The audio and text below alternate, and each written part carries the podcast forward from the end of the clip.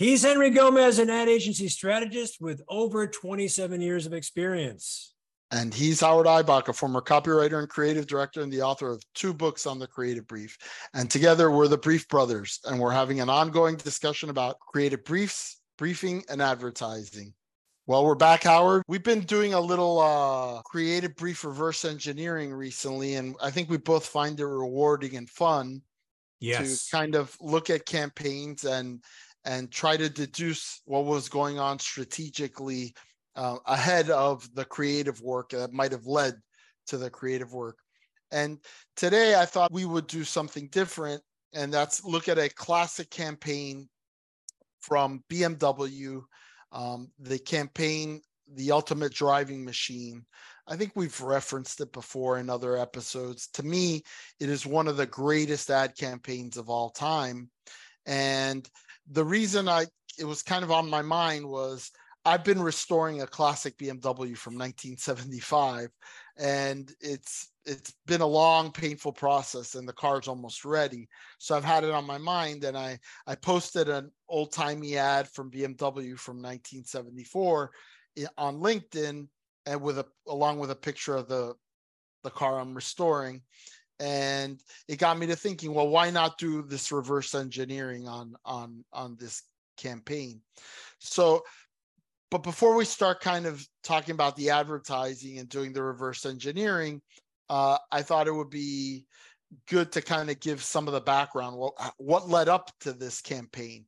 Um, so first of all at the time bmw in the early 70s was a brand um, that had been around a while, but frankly was nowhere in terms of sales. In terms of European vehicles in the United States, um, it was like 10th or 11th. So not imports, European imports. It was like 10th or 11th. Um, they didn't sell a lot of units. I think the dealers were becoming increasingly distraught. Um, and you know, company based in Germany, it's a different culture.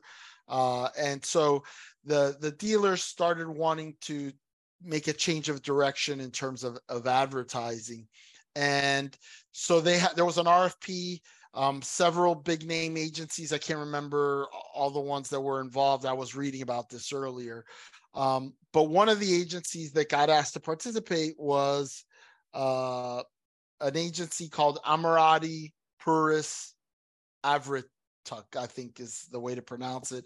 But we're just going to ca- call it uh, Ammirati for short.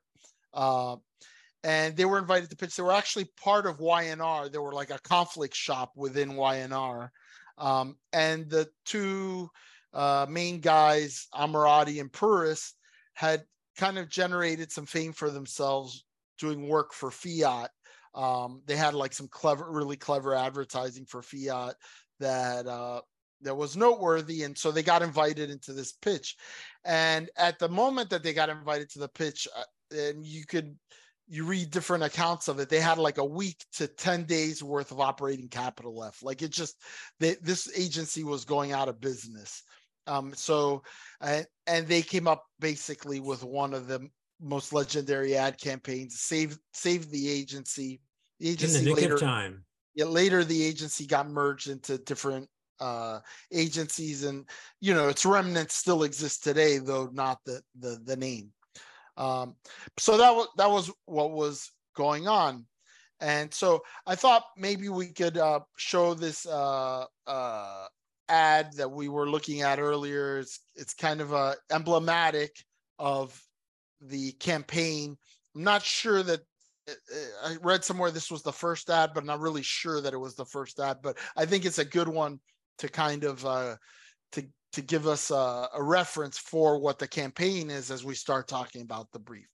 Yeah, and so, I think I think Henry, one of the things you, you mentioned early on in our conversation that what's different about this reverse engineering exercise, and I, I, I correct me if I'm wrong, but I think this is the first time we're showing print ads, and we're really focusing on the importance, the true importance of the writing, because uh, this is long copy, a format. First of all, there's print advertising is well, it's not dead, but it's certainly not as prominent as it was in the 70s when these ads came out. Um, and long copy is it's rare. You you just don't see it anymore. So we've you and I have talked about the value and the importance of good writing when you do a brief. Here is the public version of good writing in long copy ads. So that's another thing that makes this exercise slightly different from other other reverse engineering things we've done. A hundred percent. So th- this is the the first ad uh, or that first ad we're going to show. It says our status symbol is under the hood, not on it. And then it says the from we're just going to read the first few lines. In all candor, the BMW is not everyone's idea of an expensive luxury sedan. It does not scream money from the top of its hood. It is not the longest or widest or chromiest, nor does its interior resemble that of an Edwardian salon. Yeah, and you know what I love about that is it's gutsy enough to say, well, maybe the audience doesn't even know what an Edwardian salon is, but we're going to trust them to either figure it out, look it up, or just ex- uh, acknowledge that yeah, it's something different that they should probably know. And i think if you know what a salon is you know that it's something fancy and but but can you imagine can you imagine someone somewhere along the line saying wait a minute nobody knows what that is. Where are we saying that? And the creatives or somebody said so what? We want to you know david ogilvy used to say um, never underestimate the intelligence of your audience. Now there's a second half to that which doesn't play very well because he said it in the 40s. The second half of that is she is your wife. Yeah. But it's still the same point. It's just, it's the person who goes out to the market, to the store, to the showroom who actually buys this thing. Don't underestimate their intelligence. We're not stupid. Yep. So, um, if as we think about a brief, the first thing we might think about is what the objective of the advertising is mm-hmm. and we already i already kind of alluded to what i, I think here i mean it, it, was basically to put the bmw brand on the map because it right. literally literally was nowhere make the brand famous um in a, in, then, a, in a time in a time before that was even an idea make us famous it wasn't an idea but it had been done right like right. bill bernbach had done it with volkswagen mm-hmm. um mm-hmm. and so here I think the idea was really to uh, to create an image for BMW that would be true to the product um, and that would appeal to the target. And that's this next thing i want to talk about. Who's the target audience well wait a minute. before we before we do that i just want to go back and say because this is something i've seen bandied about a little bit online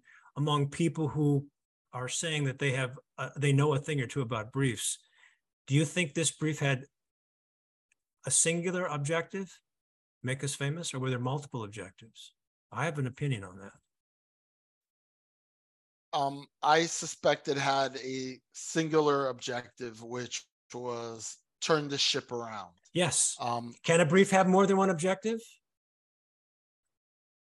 Uh, it shouldn't because a piece of communication yeah. is really difficult to do that. And I agree. And I think but when you have when you have multiple, you have to figure out what's the common thing between them because there's usually something bigger. And here, this was big. How much bigger can you get than make our brand relevant uh, and known? But I, the reason I asked the question, I'm being a little, you know, maybe I'm, I'm being obtuse.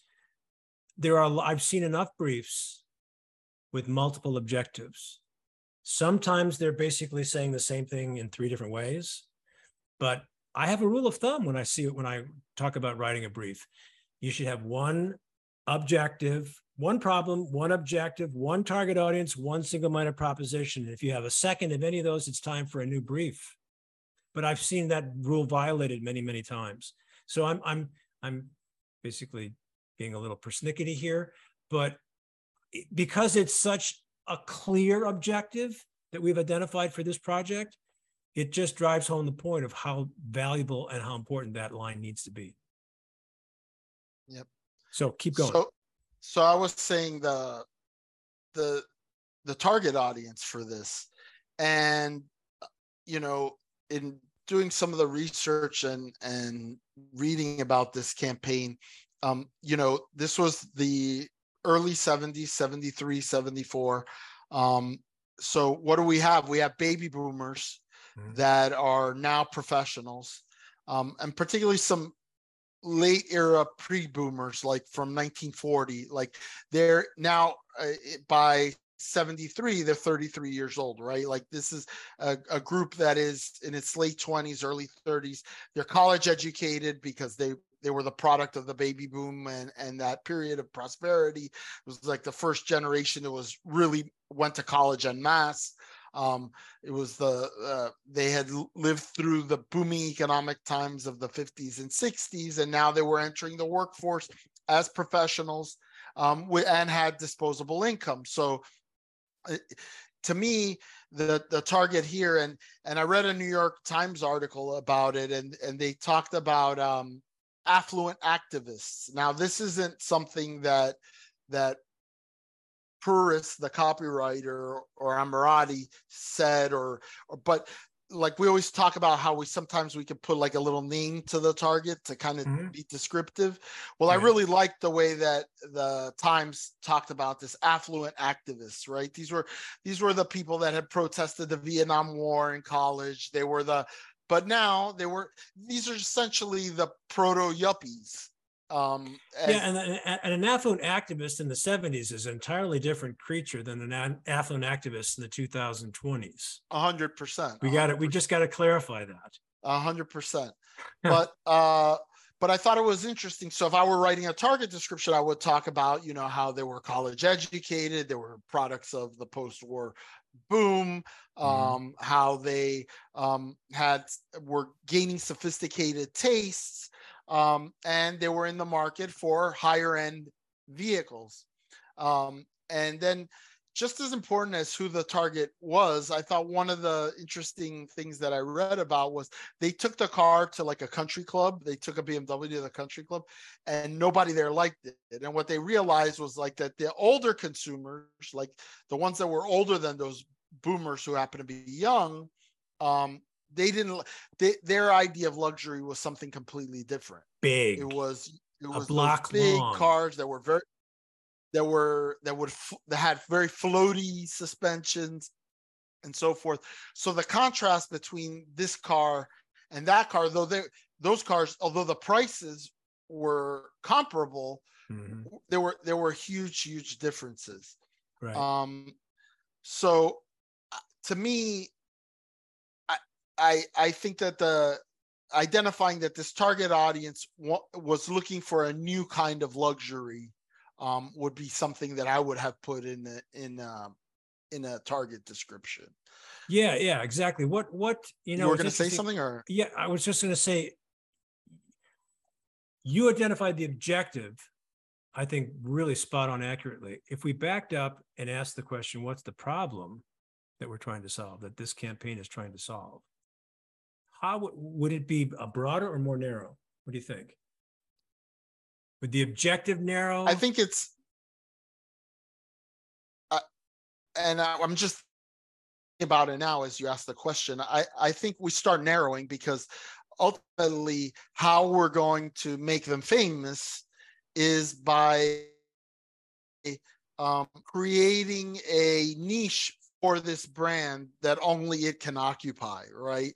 Um, based on what the product actually is. And which kind of gets to the i guess skipping around like i we talk about sometimes i skip around when i'm writing a brief.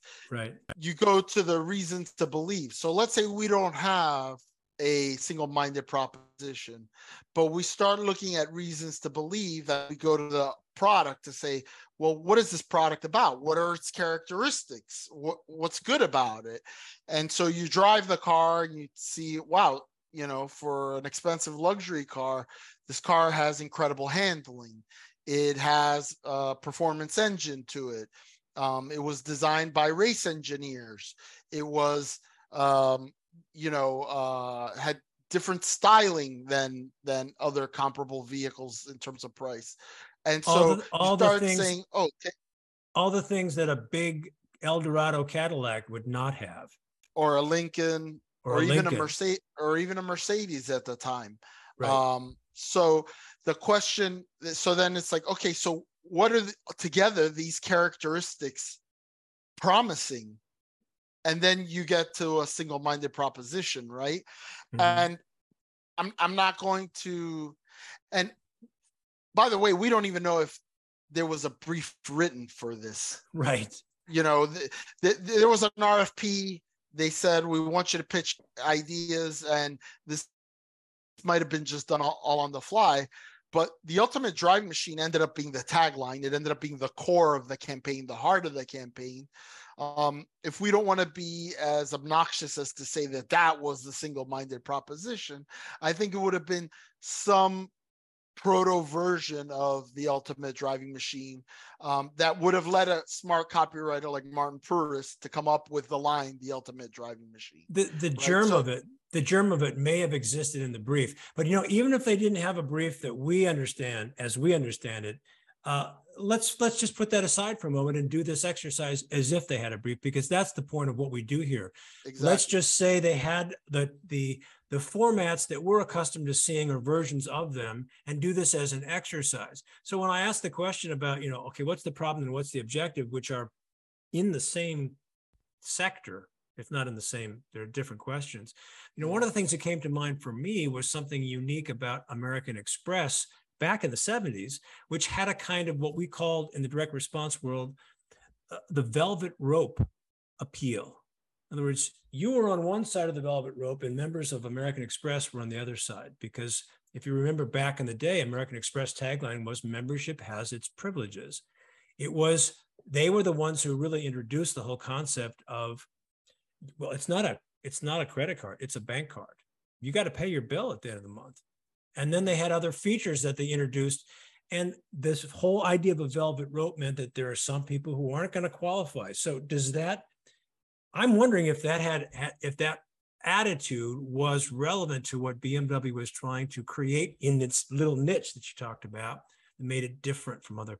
So let's talk about. American Express first because I think it's a great point. I think the the other thing, and you said membership has its privileges, but that the whole idea that you're not a customer, you're a member. This is Yeah. a club that you're a Right. part of is Right. is something that that distinguishes you. On the BMW side, I think it doesn't have to do with affluence or wealth. I think the club that you're a part of or that you're belonging to is that fraternity of people that really like to drive, that like the driving experience.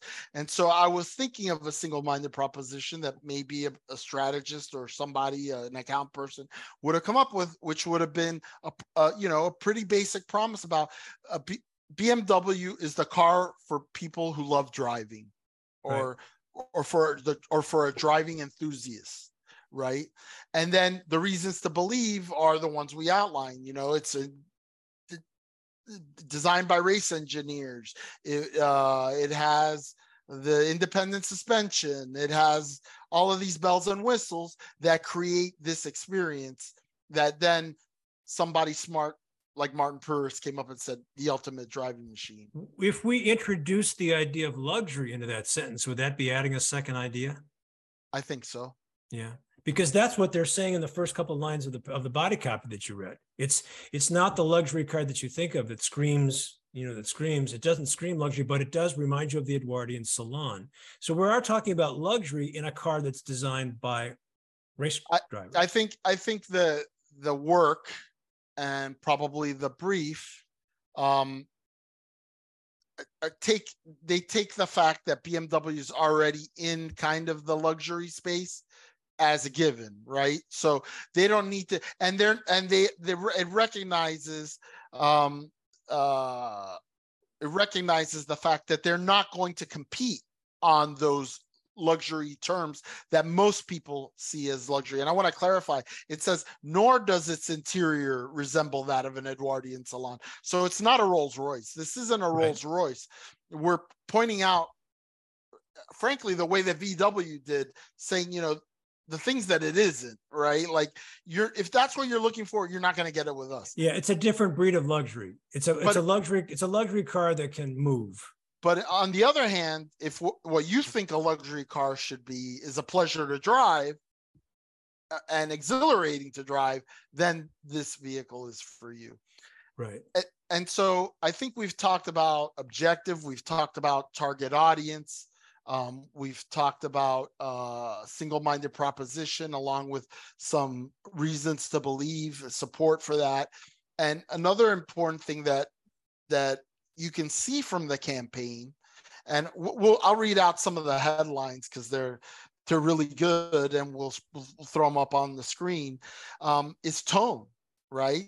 Oh, I so was. Gonna, I was. I, this? I like I like the idea of tone, but I we can we also address insight? Can we draw some conclusions about what the insights were? You've you've hinted at some of the things when we talked about who the target audience is.